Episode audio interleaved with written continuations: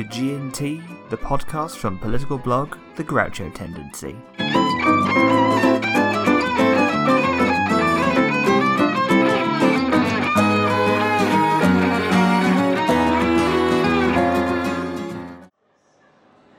Hello and welcome to G&T, the politics podcast from the Groucho Tendency.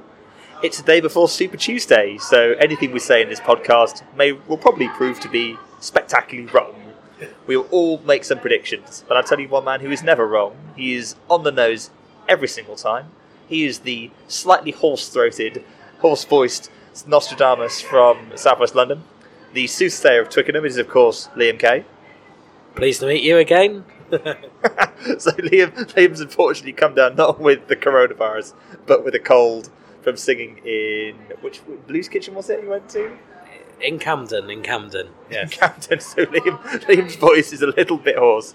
He has rather bravely volunteered to come out on this slightly cold uh, Monday night on the second of March. So we're almost into spring. We're not quite there yet. So you're going to hear me talking for a good chunk of this podcast, and Liam is going to signal when he has something to say. So he's nodding. He's he's indicating assent as Hansard will say. So we're going to spend a good chunk of this one looking outside of the UK, or indeed issues that connect us to other shores. So, and there is really nothing at the moment that is on people's minds more, it's fair to say, than the prospect of a global pandemic from coronavirus. And as the time we record this, the number of cases in the UK, reported cases in the UK, stands at just under 40. Uh, there haven't been any reported fatalities in this country yet. One British person has died on a cruise ship that was quarantined over in the Far East. Uh, hotspots for the country for countries for the disease, obviously China, Italy, um, some cases in the UAE as well. There's there's four that are specifically Category One on the Foreign Office: um, South Korea, China, Northern Italy, and Iran. And I believe like, my favourite fact about the coronavirus is that Iran's deputy health minister, uh, Iran's vice president, sorry, has contracted coronavirus as well. Now, the, the, the, the fatality rate for coronavirus is about 2%, um, but it has provoked, understandably, among the countries it's in, a considerable degree of nervousness. Uh, the day we record this, the reason we're bringing this up today is we're going to take a specific look, first of all, at the UK government's response. Um, and this has really been the first time that Boris Johnson has broken cover on this event, isn't it? He's really kind of come out of the woodwork and um, finally called a meeting of COBRA, which is Cabinet Office Briefing Room A, which is the government's civil contingencies body. Um, why this matters is twofold. One, there is a question of I'm old enough to have lived through a couple of you know health scares in this country. You know, uh, BSE just about remembered. Foot and mouth was another one, but this is this is a different sort of things. Um, Liam was telling me over dinner beforehand that usually that you had swine flu when it when it happened, didn't you? I did, yes. It was it was not very nice to be honest. Uh, it took about a month to get over that. Um, a week of feeling very ill, and then about three weeks of uh, feeling a bit weak and tired in comparison to usual. So so it's fair to say that if you have been to any of the hotspot countries that we've named and you are feeling a bit run down, you know, under, under the weather and presenting with flu symptoms, you know, the advice is to is to self isolate. It is to keep yourself um, shielded from other people for 14 days, including, I believe, as we record this, um, the Channel 4 News presenter Jon Snow is in the middle of a 14 day period of self isolation. And also Nick Robinson. And Nick Robinson as well, both of whom have been to Iran, although not admitted the parts where it was affected. So the effectiveness of the government's advice, we don't really know yet. There, what we have seen today is Boris Johnson going out into the media and laying the groundwork for a possible escalation of the number of cases, um, because as, as, yet there is no vaccine, and there probably wouldn't be for a year or so yet. So this is really about managing the spread of the disease. Um, one of the things that I think, let's take, let's take it from a media management perspective first of all here. So the Prime Minister's done something he hasn't done for we know it's serious because he sat down with Laura Kuenssberg to do an interview this evening. And he's been avoiding the BBC like the plague, but this is clearly serious because he's broken cover in order to do that. Yeah, and you know, at the end of the day, it's a very different situation to your normal political goings on, isn't it? It's um, it's a public health emergency, most likely coming around the corner.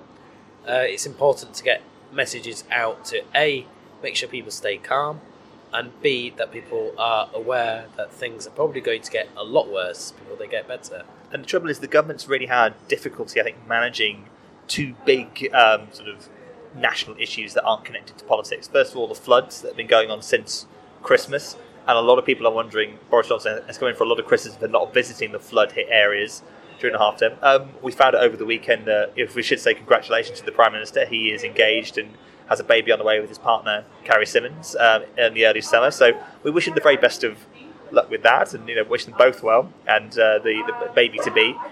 But we haven't seen a lot of Boris Johnson this year, and I wonder if this is going to be a pattern for his premiership that he'll only emerge when he needs really needs to to deal with the media, or whether or not his you know his private life has kept him understandably occupied. You know, making sure Miss Symonds and his you know his future happy nuptials are something that you know he's understandably spent some time on.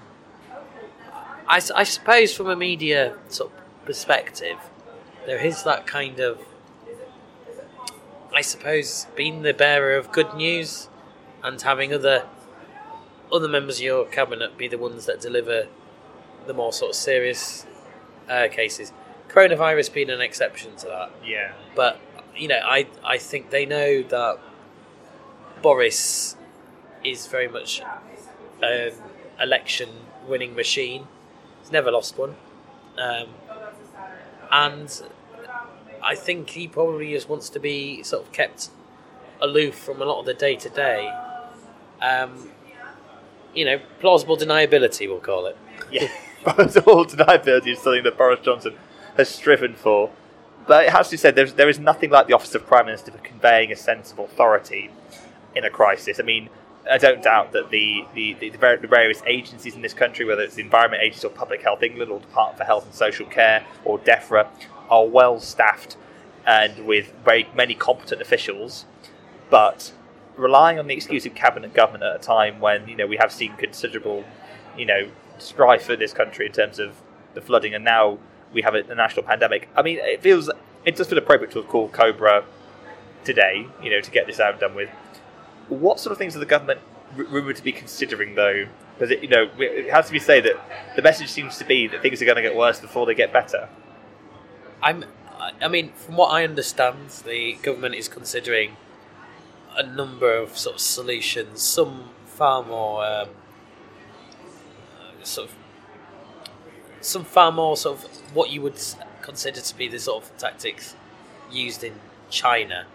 Um, you know, essentially closing down cities, forcing people to be isolated if they get the illness.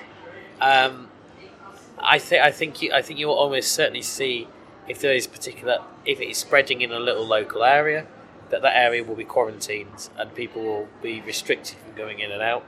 I think there's a chance that the police and the army may be sort of called in to enforce quarantines. Um, it very much depends on what the pattern is. I think um, if you get a lot of individual cases all over the country, and it becomes difficult to do so, uh, to really enforce that sort of quarantine, I can't see the government actively quarantining an entire nation in the in the same manner that China has effectively done.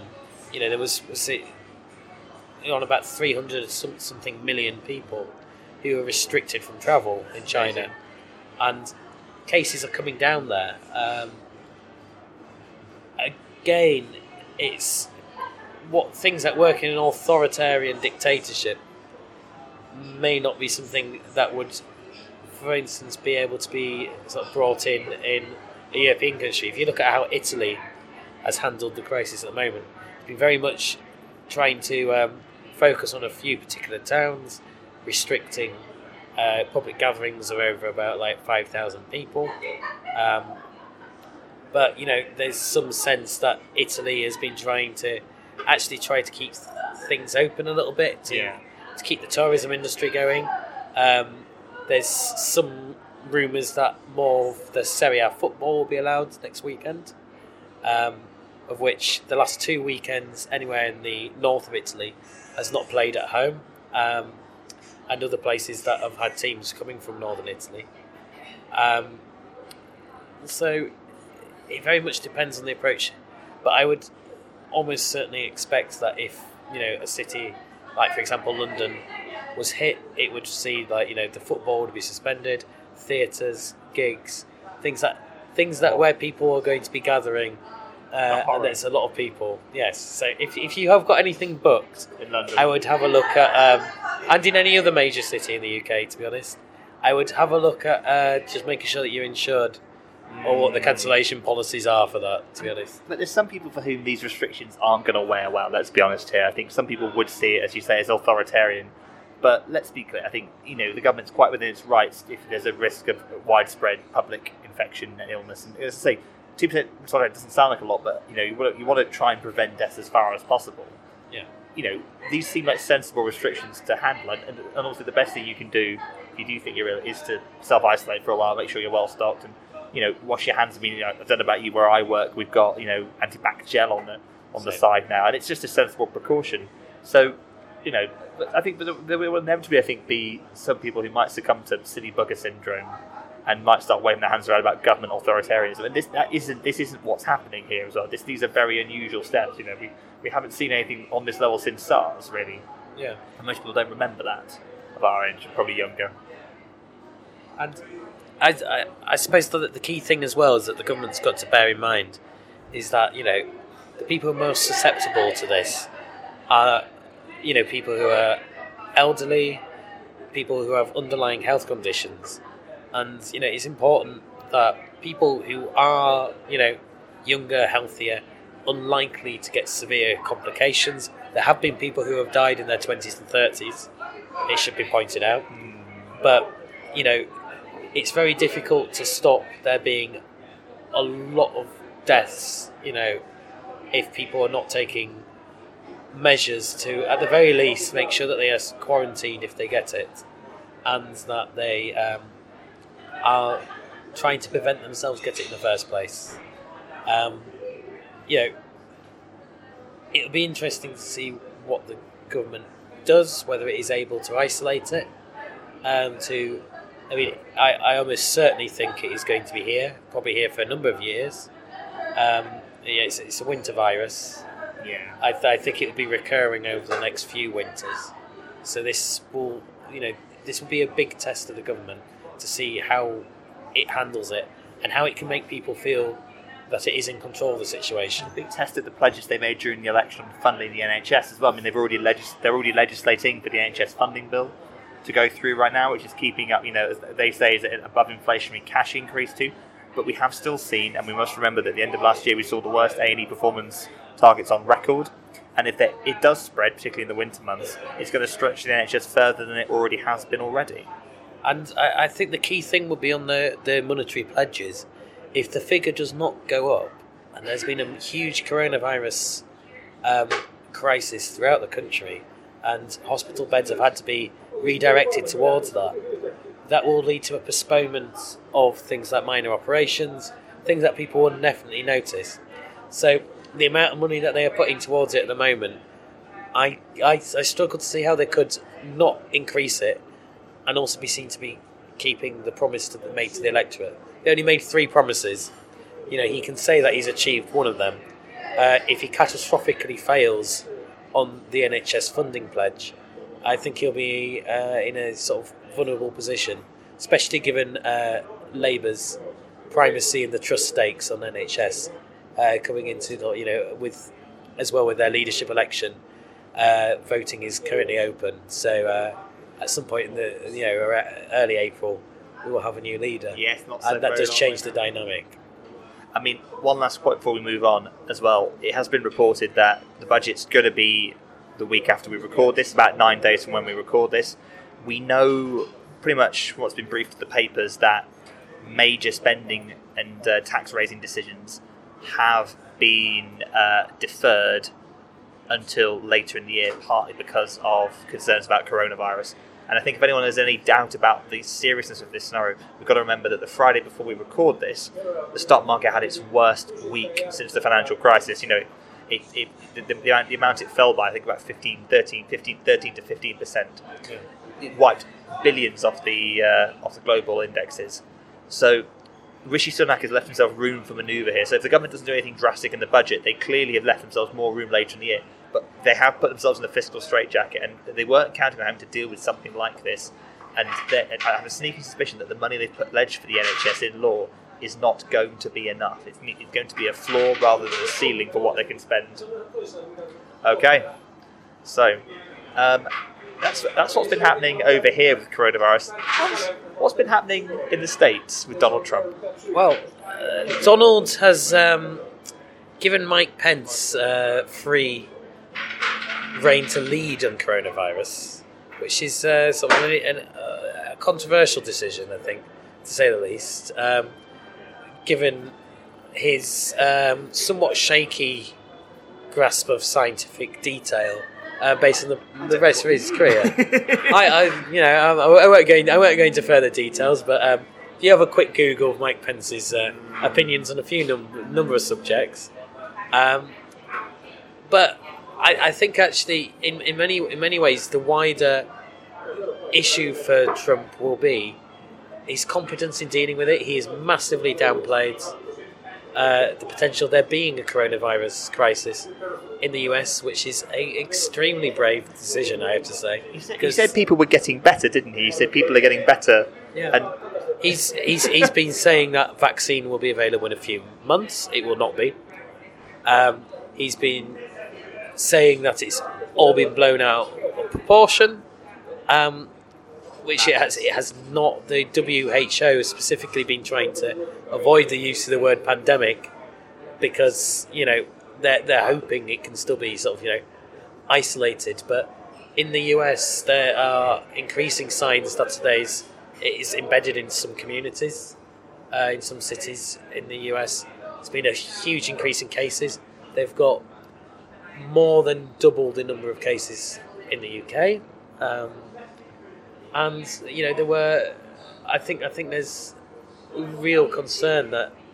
Uh, I mean, uh, if you take it just on a personal point for the president, he has got to show that a he can competently deal with a crisis like this. It is not something that he can uh, control in the same way that the nuclear crisis in Korea was dealt with. It is very much about showing that he has grasp of details, that he's getting briefed, that he is directing resources to where it's needed, and also that any cuts that he has made um, to different health budgets don't actually um, damage the, um, the the nation's uh, ability to deal with that. And you know, I, I think as well, the big risk for him coming into an election period is that he is going to run on there being a strong economy. If coronavirus becomes a a longer term issue, I can't see how he can run on a stronger economy if their economy is severely hit by coronavirus. And it, it does make the election a little bit more for grabs than it was. so, does coronavirus cost Donald Trump re-election? Because we've been talking for a while now that while the U.S. economy has been performing well, and it has been performing well until until now, and still is at this particular point. You know, it's generally a rule that no matter how unpopular a president is, a strong economy does work in their favour. If that gets blown off course, and Trump doesn't seem to be able to manage, this is probably his the biggest crisis he could potentially face as president. You know, apart from one of his own making. Does that cost him re-election in November? if he doesn't have another strategy, yes. Okay. So, I mean, it strikes me that it's also interesting because although there'll be state level responses and you know, obviously private hospitals, it is going to be a federal government. The CDC are going to be responsible, the Centre for Disease Control are going to be responsible for coordinating you know, the public health aspect of this at a federal government level. But when you put your own vice president in charge of the response, it does make it a little bit like your own personal. Uh, you know, you're putting your right hand man in charge of it. If it fails, if it becomes a widespread crisis in the US, he has kind of brought the blame for it on himself. So it'd be interesting to see what what I think happens from that regard. And you know, there is pressure on him to do that. But you know, we, we, we will see. Hopefully, hopefully there'll be no serious crisis on any level, any level. But it's a test of his ability to control domestic long-term crises, and it'll be a test of his ability to follow what experts are saying and to enact the policies needed to do it on a very, very rapid basis to what could be an ever-changing position. So, Donald Trump is probably increasingly nervous about the uh, his chances of re-election as the economic climate changes, uh, if it does change because of coronavirus. Um, however, what he still doesn't know, what we still don't know, is who he'll be facing in the November election. Now, despite a 75% reduction in the number of Democratic candidates over the last year, there are, there are now five, we're down from 20. We still don't definitely know who it's going to be. We're doing this today before Super Tuesday, and perhaps think we'll be hoping for a bit more clarity after that. Um, there were six after the, uh, there were seven, sorry, after the uh, South Carolina primary of the weekend. We lost Pete Buttigieg, and um, we also lost Amy Klobuchar as well. So let's talk a little bit about those two. Uh, I'm I feel a bit red faced because I was I was kind of hoping Mayor Pete would go all the way. I won't I won't, I won't lie. He was my favourite remaining contender. Also the youngest man in the race on the Democratic side as well by quite a considerable margin. Uh, I think what you said, Liam, about Buttigieg in the last podcast about him lacking a certain clear sense of ideas. I think you're right. I think he got you know the, the sort of the, the, sort of awkward tie at the start of Iowa and a sort of strong posting in New Hampshire weren't enough to carry him through in Nevada and South Carolina. And I think he's realising that splitting the moderate vote after finishing a distant fifth in um, South Carolina at the weekend isn't enough for him to carry on. But I hope we'll see more of him because he has had the a most insurgent campaign of the last year and a, a remarkable given his limited political experience as well. I mean, given that he's running against senators and representatives in Congress and a former vice president, he made and he managed to come joint top in the in the Iowa caucus. Um, why don't you touch a bit on Amy Klobuchar though? Because um, I think for me, my money, she had the most memorable campaign launch in a snowstorm in Minnesota just over a year ago. But her road and his road have both ended in just shy of Super Tuesday. I, I think I think it's very very telling in many ways of how the um, how the race has actually. It has become certainly that Bernie Sanders is going to be one of the top two candidates, Yes. and you know Klobuchar. Uh, I thought she did some very impressive debate performances. The problem that she had is organisation and the financial reach to be able to actually take it to Sanders. And I think there's a feeling, you know, that you know she's a good candidate. This was, you know, she she had the momentum far too late to be able to, I think, turn it into a victory for her in the long term. And I think she's decided, given the nature of the campaign, it isn't a case of two, you know, moderates running on a kind of relatively similar platforms, but about who is the best candidate to run. Uh, it is very much about Bernie Sanders, the sort of you know the left of the party, and whoever the moderate candidate is. Given Biden, you know, is second placed in terms of delegates, given the fact that he had, uh, you know, forty nine percent um, in the you know very early on before he was declared for him. Um, 49% of the vote in South Carolina. It's a very strong performance. Um, there was a sense that if all the moderate candidates stayed in going to Super Tuesday, Bernie Sanders would almost certainly be the candidate.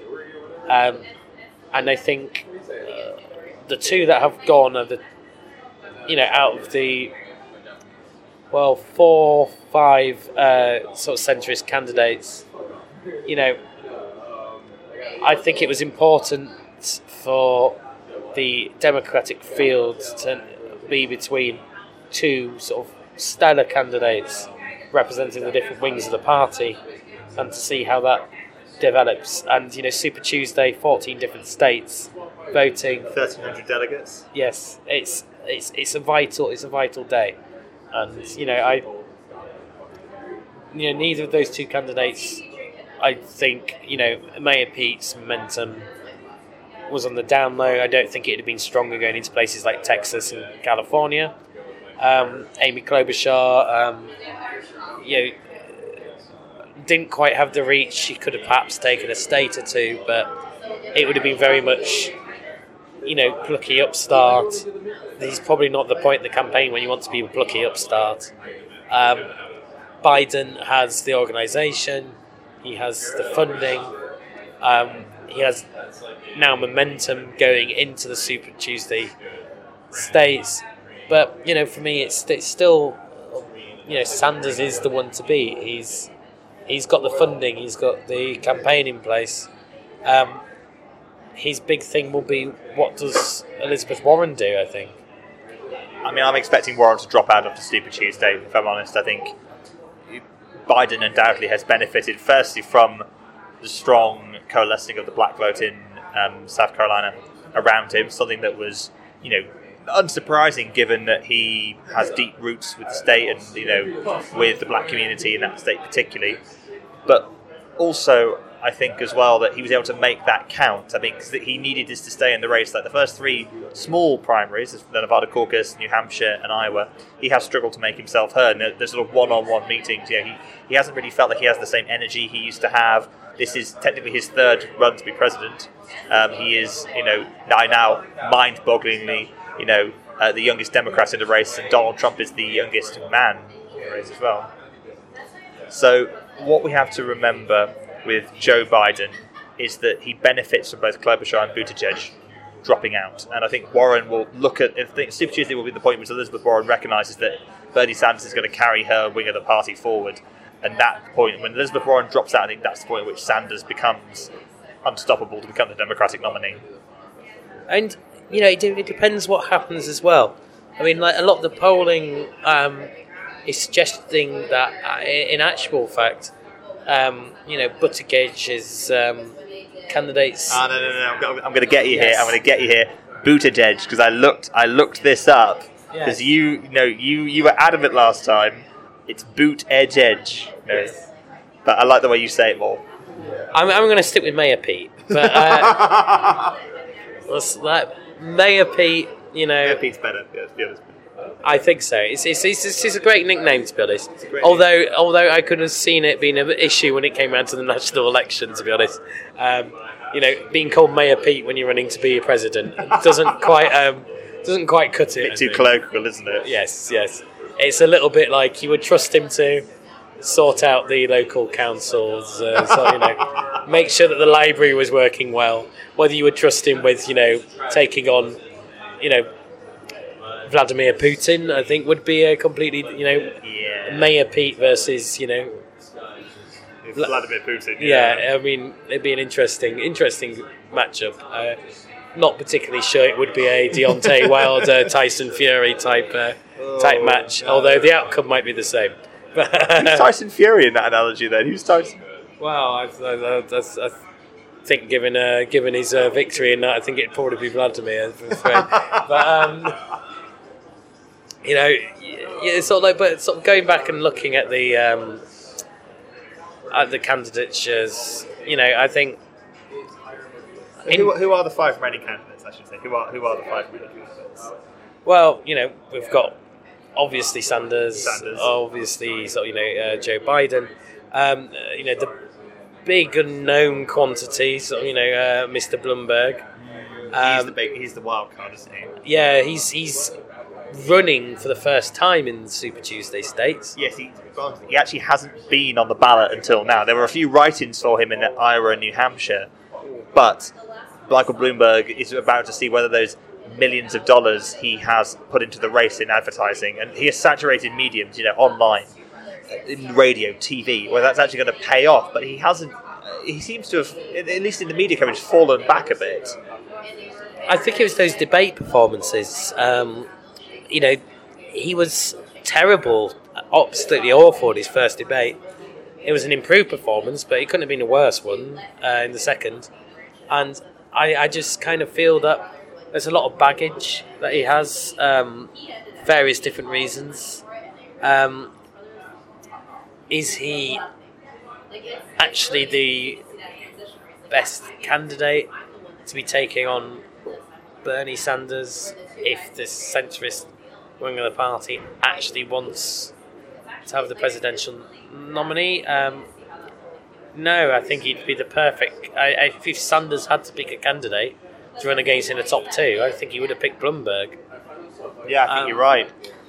Bloom, Bloomberg does, you know, Bloomberg appeals to everything that Sanders' wing of the party hates. I think if, if Bloomberg ran as the candidate, won the nomination, I don't think Sanders supporters would turn out and vote for him. Like it would be another Hillary scenario. I could see them voting for Joe Biden, but I couldn't see them getting behind Michael Bloomberg in November. Yeah, and you know, you look at the um, sort of you know the, the other the other candidates as well. So you know, Warren, you know, is obviously um, sort of far more leaning towards the Bernie Sanders wing of the party, and you know, Gabbard's, you know, he's still still in there um, The youngest candidate as well in the race. by by quite a margin. Actually, she's now couple of decades. the only candidate that is not in their seventies, Yeah, and um, that's mad. It is. It is. Um, I'm, I'm not overly sure she uh, why she's staying in, to be honest. But um, you know, she's she's been very different candidate to the others, but she's not gained traction. No. Um, it's pretty much been a case of she's taken unpopular decisions, but you know, her her positions are not going to win her the Democratic nomination, and you know, She's, on, she's on the right of the party, that's what we're saying. Is she isn't, you know, she's not channeling the kind of ideas that are really enlivening the wings of the Democratic Party that Bernie Sanders is seeking to tap into. yeah, I mean, you know, on on the right of the party, I think she's right enough to be considered. You know, very close to the uh, the Republicans in many ways. Good old Uh, fashioned oh, Democrat. the, the old the old fashioned Republicans, it should be said. But um, you know, you know, she's she's she's hanging on in there, but um, I think in reality, it's there's four candidates that have a key to who's going to be the next, um, you know, Democratic nominee, um, and she's not one of those four. No, she isn't. And it's it's unfortunate that it won't be a woman. I mean, I I, I, I know it's not. You know, g- gender and age are no should not be determinants of a candidate. It's down to ability, and I think Sanders has plenty of ability to give Trump a run for his money. But we have to reflect on, I think, the, the fact that the Democratic nomination started with such a wide bill and has coalesced down to the predictable candidates. For all the talk that Joe Biden would have, you know, fallen you know fallen away by now. He has proven to be resilient. I do believe that Biden is past his best in politics now. I think he's a, he's, he's probably a spent force, and I think a presidency under him would probably keep America you know jogging on the spot, even as his campaign slogans tend to sort of suggest this isn't a forward-looking candidate. Say for Sanders, he does have an alternative vision for the country. Whether it's one a lot of people can get behind or not, you know, as, as you were saying to me before, the vision of you know Americans voting for even a moderate socialist, a man you know for whom are you know would be sort of comfortably within you know you know the mainstream of the Labour Party over here, rather than uh, the extremes of uh, you know um, the left wing that we was, that we would see in this country. The trouble for the Democrats, I think, remains that they are still risking a bun fight. I mean, even after Super Tuesday, if assuming one candidate can emerge with a relatively clean slate, you know, Sanders can pull ahead, then I think that's probably the best scenario for the Democrats that Sanders does come out ahead. I think if Biden, the longer Biden tries to pull back, it's in the long run going to present more of a challenge for the party to come together. And the lesson from 2016 was that, that you know the, the, the, the primary, the longer primary process did damage the credibility of the, of the Democrats going into the summer and presented Hillary Clinton with a lot less time to bring the party together. At the same time, she was fighting a rearguard action over the Russian emails. This year, with a potential public health scandal in the background, and of course, we mustn't forget questions over you know impeachment. Although I think people have moved on from that remarkably quickly as well. Sanders is also going to be vulnerable to the traditional charge from Trump of being a socialist, and he can own it and try and make it seem appealing. But I don't think that wins in the kind of states that he needs to actually take the presidency. I think the key, you know, if if it is Sanders, I think the key thing will be um, whether he can hold the Hillary consensus together and whether he can get Trump in the Rust Belt states where he won last time. He's a candidate who was more popular than Clinton in the Rust Belt states, but you know the real test will be when you know some of the results start coming in. Um, looking to see which candidates perform well in those states. I think that they need to win an election. Um, it's you know all well and good being able to sort of carry California, but California will vote Democrat in the next election. I don't think there's any doubt about that. Um, same with New York and you know states like that. The key thing I think will be who can make some headway in those states that are you know either leaning Democrat but not fully Democrat, or leaning Republican. I think most importantly, and um, Can Bernie win Ohio? I think That's the question: Is it can Bernie win Ohio? I think he can. I think he can. The issue will be him having to run a clever campaign because almost immediately Trump will be talking up his socialist credentials as well. And there'll be a lot of the word socialist that will be bandied around. Uh, he's got to be very, very careful to make himself seem like a moderate, um, sensible politician um, not to go into the debates and have a shouting match with Trump, which is exactly what he will want. Um, people will stick with what they know if they do not think the alternative is better, and he has got to make sure that if he is the candidate, uh, that uh, which I think he most probably will be, um, he that he presents himself in a way in which he is seen as a sensible alternative. One thing's for sure, it won't be a dull campaign. So we're predicting Super Tuesday. I think Bernie comes out with probably a healthier lead. I think Joe Biden will probably post a strong second. I think, I think Bloomberg's heading for a um, Rudy Giuliani run here in 2000. No, you know, blazing a trail, but no um, delegates. Um, I think Warren, to my mind, Warren drops out after this, and I think Gabbard hangs on a little bit longer because I think Gabbard will want to be the last woman in the race. But I think Warren drops out Super Tuesday. I, I broadly agree. Ooh.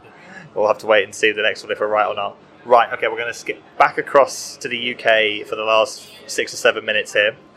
Um, now, leap years come around every every four years or so. They're quite uncommon, quite rare occurrences. Um, this year's leap year brought with it something you don't see very often. So, and that was the resignation of a senior civil servant. So, you may um, or may not have heard of Sir Philip Rutnam. He is somebody who has been a career civil servant for over three decades now. Um, I have seen him a lot in his context of his role as the permanent secretary for the Department for Transport, during which time he saw oversaw HS2, among many other things, and indeed a controversial rail review as well. But since 2017, he's been the top official at the Home Office, during which time he's worked with three Home Secretaries, Amber Rudd, Sajid Javid, and now, of course, Priti Patel. After a couple of weeks of media reports circulating around, negative briefing in the press about the Home Secretary, and about a, uh, a broken relationship between her and her top official, um, Sir Philip emerged on Saturday and announced that he would be resigning from his post, citing claims of a briefing campaign and alleging uh, poor behaviour by the Home Secretary. He is suing the government for constructive dismissal, and Downing Street has responded by uh, doubling down in their support for Priti Patel, who I should say categorically denies any allegation of bullying, and all ministers do, and there is no public evidence to suggest that. There have only ever been claims made against her.